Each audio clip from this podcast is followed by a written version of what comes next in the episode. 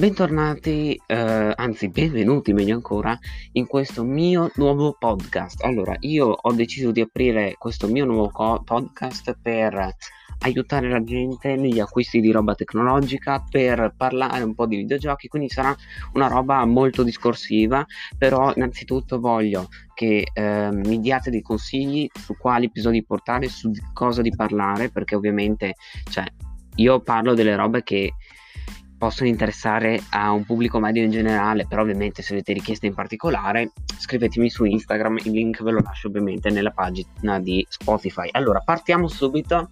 Allora, sappiamo benissimo che questo primo episodio devo fare un po' più discorsivo del, degli altri, ovviamente, quindi parliamo delle novità del momento, parliamo del nuovo Mac con processore M1. Allora, quando parliamo di Mac con il processore M1, infatti adesso eh, vorrei, vorrei dirvi un sacco di cose, vorrei partire innanzitutto dal nuovo Mac Air M1.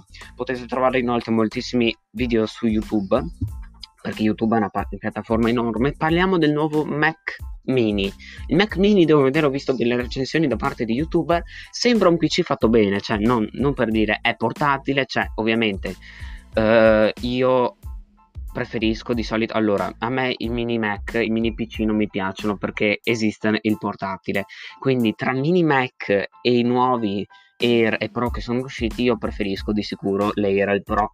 Allora quindi un, io, mi, io vi consiglio di spendere comunque quei 200 euro in più però almeno avete la sicurezza che um, possiate utilizzarlo ovunque perché il mini Mac dovete portarvi dietro lo schermo e l'alimentatore invece con questo lo caricate la mattina e ve lo portate tranquillamente a lavoro. Allora, partiamo subito con il distinguere l'Air dal MacBook Pro. Allora, quando parlo di Air e di MacBook Pro dobbiamo fare una sotto...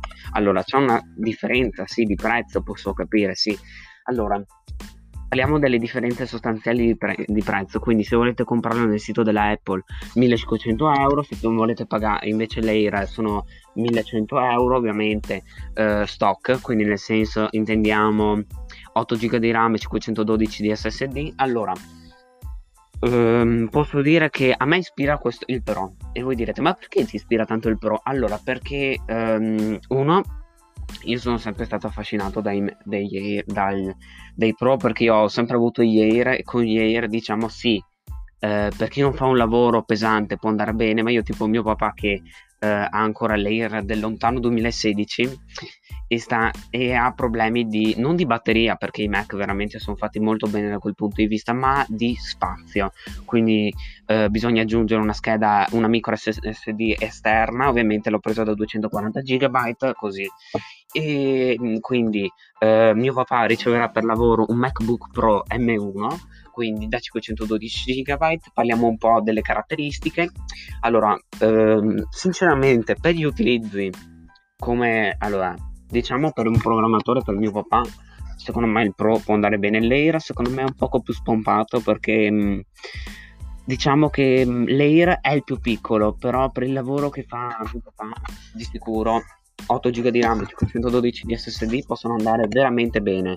Inoltre, eh, cosa vi consiglio di comprare? Dipende dagli utilizzi, cioè nel senso se voi utilizzate, che ne so, il vostro MacBook Air per fare le lezioni allora ci sta, ci sta anche un MacBook Air. Io vorrei, potrei anche dirvi di non comprare l'M1 perché l'M1 è un processore che viene utilizzato principalmente per chi fa musica, per chi fa eh, editing video come me, per chi infatti mio, io ho un Windows adesso però vabbè, perché diciamo che con i Mac io non avendo un'alta disponibilità economica io preferisco ehm, assicurare quindi preferisco avere un computer Windows più potente che un Mac non infatti se volete in un altro video vi parlerò anche delle specifiche del mio PC, dei miei due PC.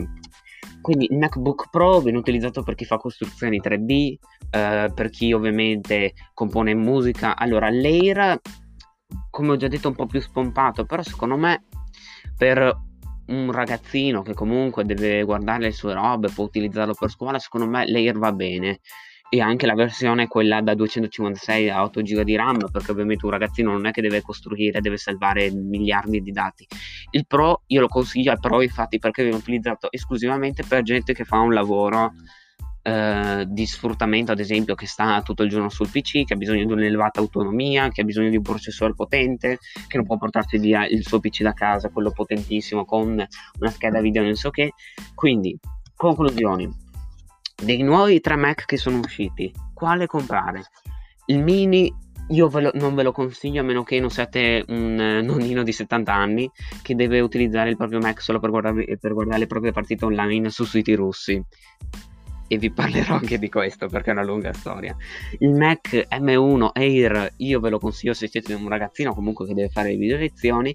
Il Mac Pro per gente comunque che ha un lavoro che serve proprio un PC potente e che fa, che ne so, composizione di musica, che fa costruzioni 3D, programmazione, editing di video e niente allora quindi in questo episodio ho voluto uh, fare una breve introduzione al mio nuovo podcast e eh, possiamo concludere quale episodio? Sì, come perché no? E ehm, niente, allora, nel prossimo episodio tratterò delle differenze tra PS5, Xbox One e sì, Xbox One, Xbox Series X e Xbox Series S, appunto per parlare di differenze di prestazione.